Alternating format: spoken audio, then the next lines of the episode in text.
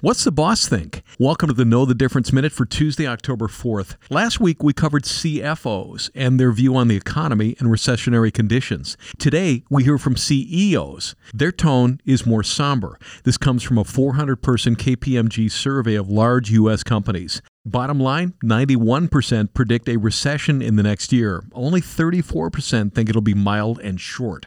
More than half of the CEOs are considering workforce reductions. They also intend to make changes to long term spending plans, but are cognizant that cutting too many jobs and reducing spending too much expose their companies to greater risk. The silver lining many CEOs believe their companies are in stronger shape now to deal with the harsh economic reality than in 2008. Plus, there was a dress rehearsal two years ago during the pandemic. Most hope for a quick takeoff in the economy again after a slowdown. For Dave Spano, I'm Danny Clayton from Annex Wealth Management. That is your Know the Difference Minute.